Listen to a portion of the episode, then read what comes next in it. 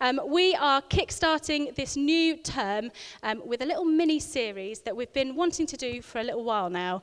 Um, I think we can all agree that in some form, of, some form or another, um, the COVID pandemic has shaped and molded us um, as, as, individuals, um, as a community, as a nation, and globally for the last two years. Um, and I don't know about you, but it kind of feels like life has taken off at an even quicker pace since lockdowns and isolations have kind of petered off, um, or are less common at least.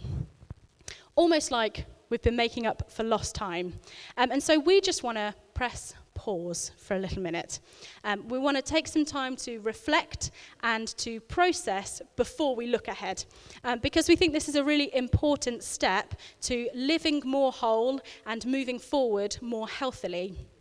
And so we're going to take the month of May um, to do three things, the first of which is today. So the first thing we're going to do in order to become more healthy and more whole is we are going to process loss. Um, so have a time of mourning some losses, um, engaging with any sorrows from the last two years. The second thing we're going to be doing as next week is we're going to be looking at forgiveness. Um, we're going to be identifying and um, processing where we're holding on to hurt and pain caused by others. And the third one, um, in two weeks' time, we'll be looking at how we can rebuild, um, considering ways in which we can move forward as individuals, as a community, as society, more healthily and more intentionally. Does that sound like a plan? Yeah, absolutely. A few nods. So before we dig in, we always have a little moment where we can chat to the people around us. So we're going to take um, a couple of minutes with the people around you, sort of threes or fours or whatever.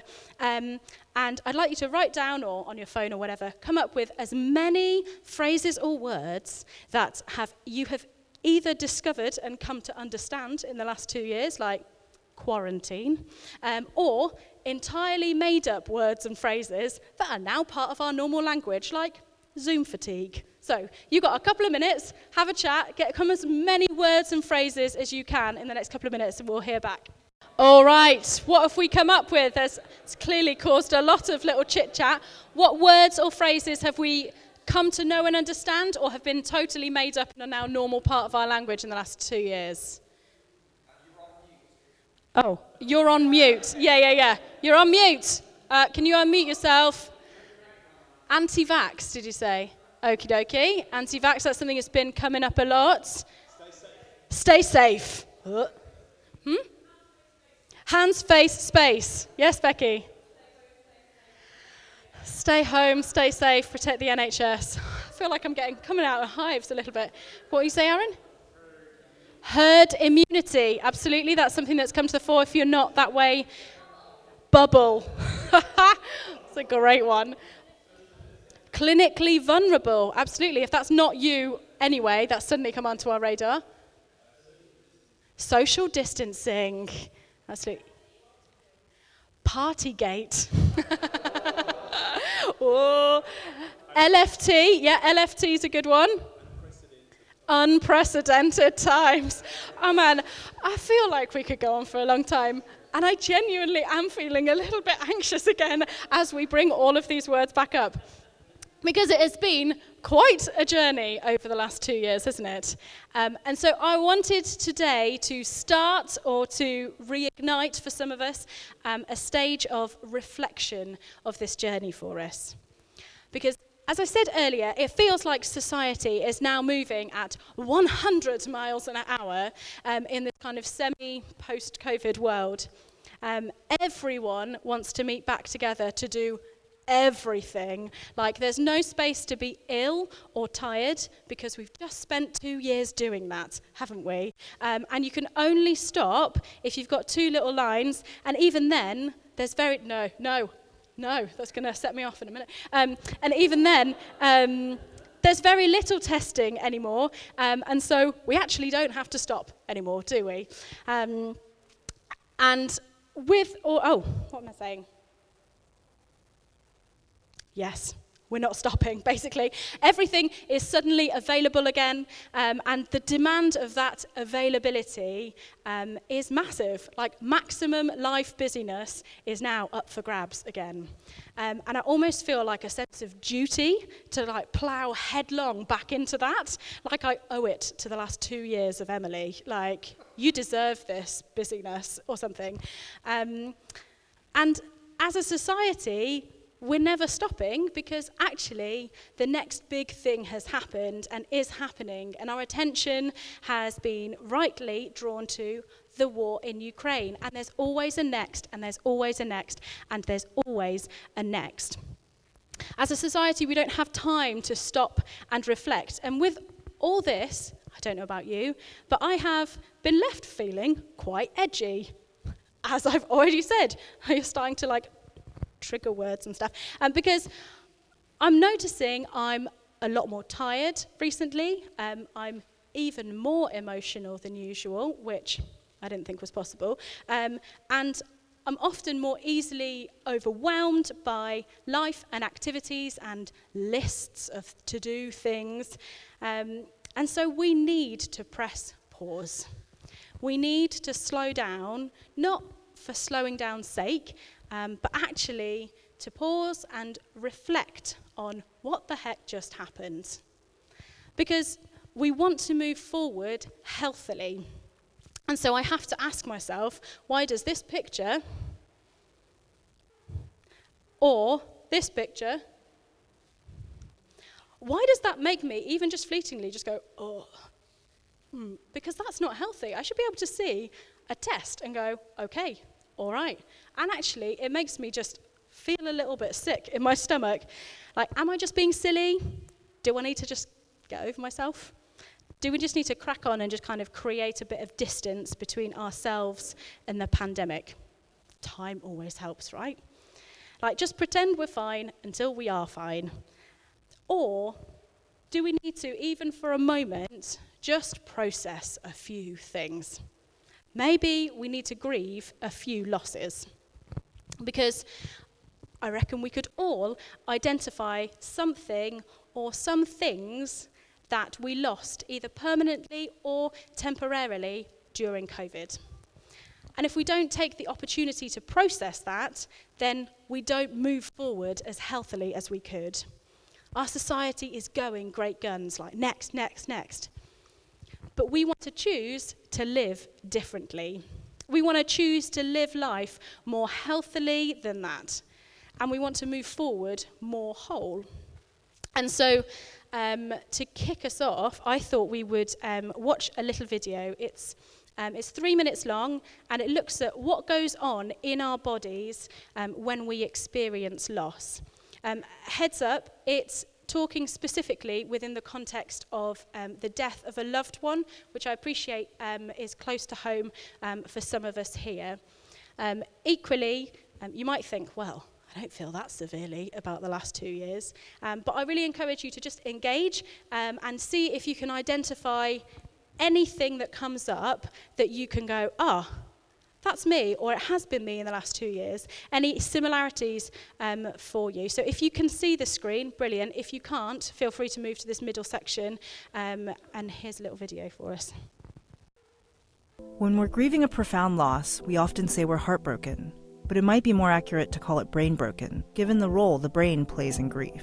As your brain adjusts to the loss of someone you love, you might feel numb, depressed, or foggy. But moving through the stages of grief is natural and healthy. It helps you process your loss and begin to move forward over time.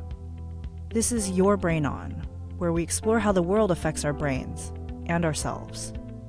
The experience of grief is twofold the immediate acute pain of the loss, and the months afterward as you mourn. The loss of someone meaningful functions as a stressor, triggering the pituitary gland at the base of the brain to produce adrenocorticotrophin, or ACTH, ACTH sends a signal to the adrenal gland to release cortisone, a stress hormone. Unlike, say, a temporary threat, grief is an intense, persistent stressor, so your body remains flooded with cortisone. That can cause your immune system to falter, making you feel run down. This is likely why some bereaved spouses fall ill soon after their partner dies. Even if the death of your loved one was expected, the actual event can still feel like a shock to the system. In the short term, a traumatized brain is bottom heavy, meaning primitive areas, including the fear center, are overactive, adding to feelings of stress and despair. Meanwhile, higher cortical areas of the brain are underactive, like the anterior cingulate cortex, which helps regulate emotion. You may find it difficult to let go of minor annoyances or experience symptoms like increased heart rate for several minutes after you're startled. However, over time, the initial shock of the loss typically gives way to a deep sadness or depression as you continue to mourn. Depression can cause widespread changes across several parts of the brain, including the amygdala, which regulates sleep behavior and mood, and the hippocampus, which processes memory and regulates stress hormones. These changes disrupt core functions of our bodies and minds. As you grieve, you may find yourself sleeping too little or too much, forgetting things, or trapped in a brain fog. These feelings are difficult, but the acute pain doesn't last forever. Eventually, the sadness begins to lift at least a little bit, and then you may move on to feelings of anger or guilt before slowly moving toward acceptance of the loss. Experts agree the bereaved follow their own individual timelines, but in general, this three stage process usually takes about a year.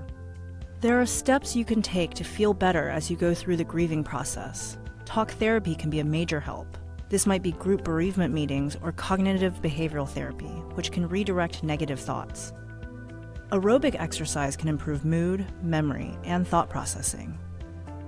Talking with friends about the person you lost can be a great comfort too.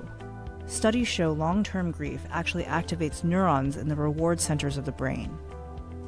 And recalling the time spent with those who have died reminds us that the memories still live on.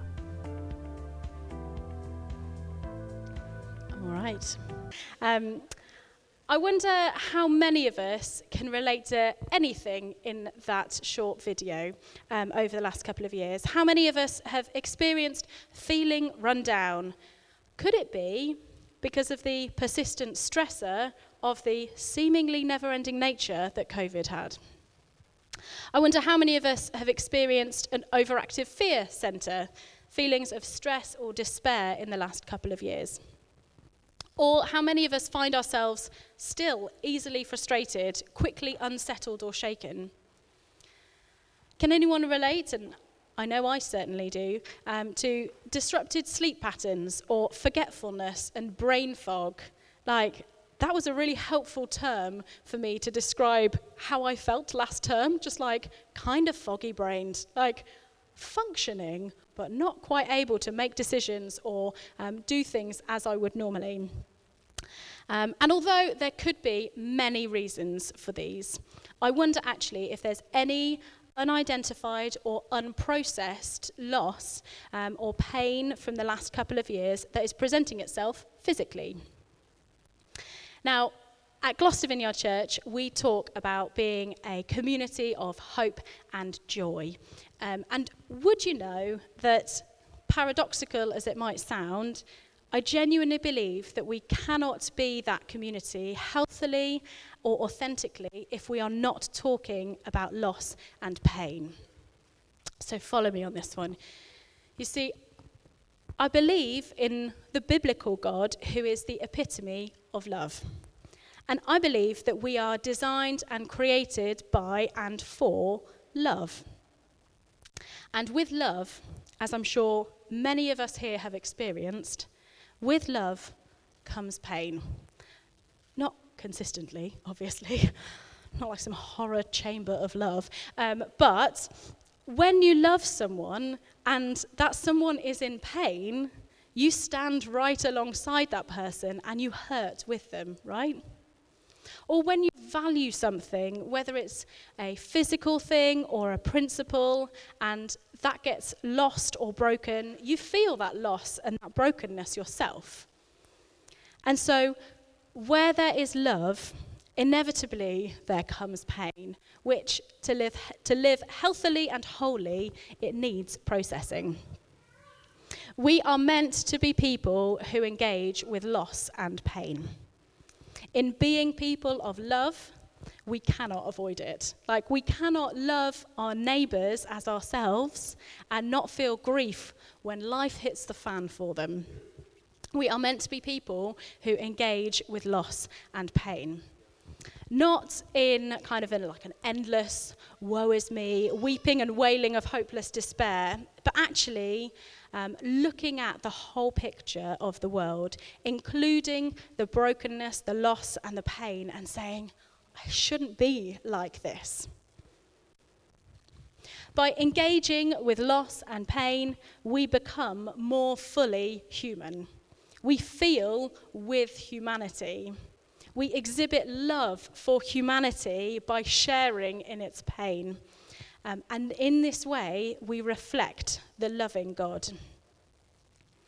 And so we're going to take a couple of minutes now. Um, there are pens and paper at the back. Diane, would you be able to just hand some out? And there's some at the front. Um, could I ask someone?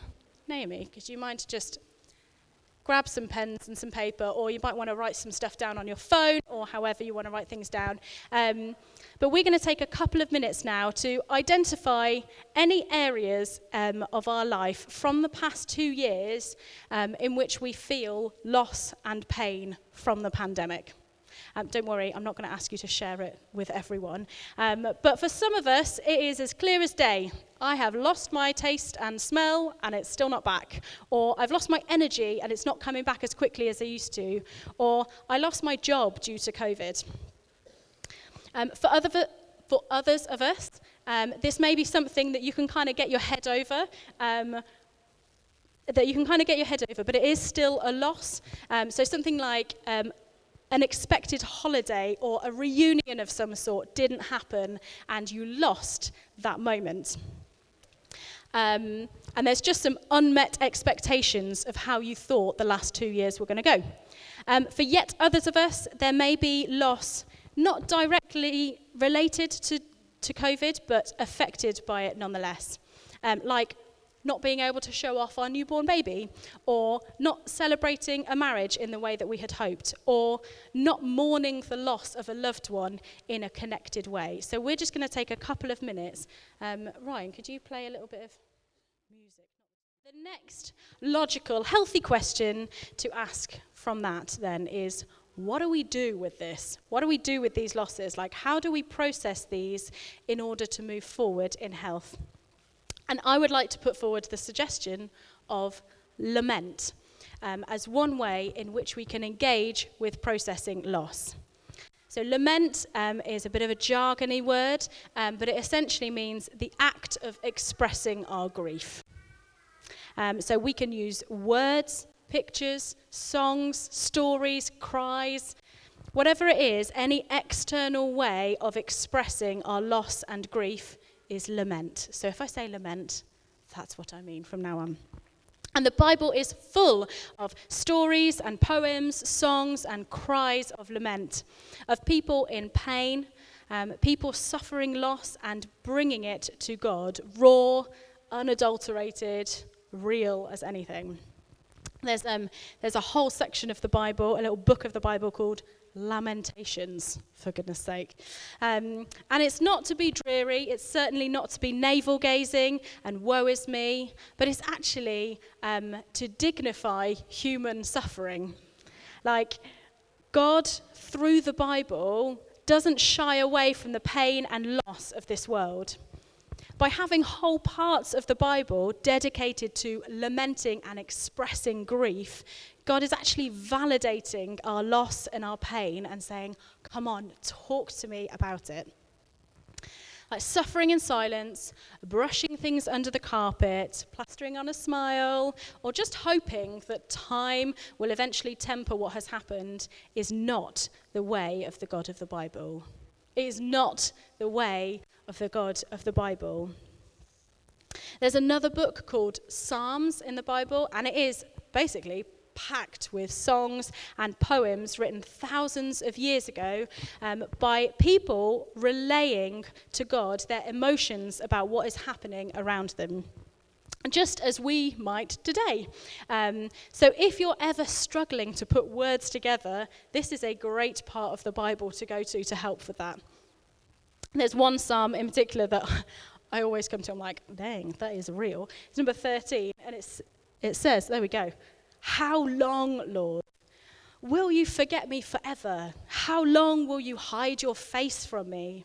How long must I wrestle with my thoughts? How long must I have day after day have sorrow in my heart? Like, this is some raw emotion. We are invited by God to vent our anger, to voice our confusion. We are encouraged to question what is happening around us. And not just aimlessly into the ether, but we are invited to bring all of ourselves to God, not a brushed off, neat and tidy version of ourselves. And that is why I love Jesus, because he did this. He knew um, what was about to happen to him before he was arrested and killed. He knew the state of the world because he lived in it, and he knew what was happening around him and then to him. Um, and he knew that all of that was part of this world being broken. And he cried out with love. He cried out in lament. And he's saying, It shouldn't be like this. There's a passage just before um, he died, and it says, He walked away about a stone's throw. Um, he knelt down and he prayed, Father, if you're willing, please Take this cup of suffering away from me. Jesus never promised a way to opt out of the suffering of this world, but instead, we are promised a way to live through it. We are promised that God will never leave us. I believe Jesus was God in human form, um, and he loved humanity so much that his heart was broken for the state of it. Because as we said earlier, when you love someone who is in pain, you stand right alongside them and you hurt with them. This isn't a distant, aloof, disconnected God. Like Jesus lamenting, in his expressing his grief, it brings God right into focus. He knows loss, he feels pain because he flipping loves the socks off us.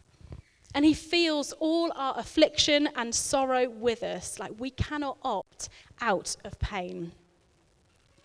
But we are invited to face pain and loss, and we are invited to hold it in the presence of a powerful God. Because he knows loss, he feels pain, and I believe that he is at work to repair it too. I believe that God made this world wisely. Um, I believe that humanity has helped very much to break this world, but that God has plans afoot. Through the authentic church, through prayer and action, God is moving, and his kingdom of light and life is growing to put this world right. Um, and this is how we can genuinely and authentically be a community of hope and joy. Because through lament, through expressing our grief, we put the brokenness of this world into a greater story based on sure hope and bringing a true joy. Lament and grief are a crucial part of the journey of faith of God's people in a broken world. Every time lament is expressed in the Bible, it is always within the context of journeying through loss um, and into joy. And so that is the invitation this afternoon to start the process of journeying through loss to find or re-find joy. And so let's not pretend if we're not okay. Let's not brush things under the carpet. Let's not be distant. Let's not crack on as if we're all fine, or we will be with time alone. Let's stand together as a community and love ourselves and each other by processing loss and pain through lament. And so we're going to, that's exactly what we're going to do um, with the time that we have left. We're going to take some time now to lament to actively express our grief. Um, to, we've identified some areas, and we can continue to do that, um, of loss that we have experienced in the last two years, They may be massive, they may be t- loads of tiny ones, but they're still there. We want to acknowledge them and bring them to God, the greatest source of hope and joy. Um, and so we're going to do um, something on our own, and then we're going to break into little threes and fours to do it together as well. But first of all, why don't we all um, close our eyes just for a minute?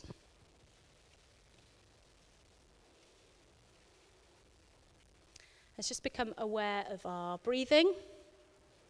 And let's try and slow it down.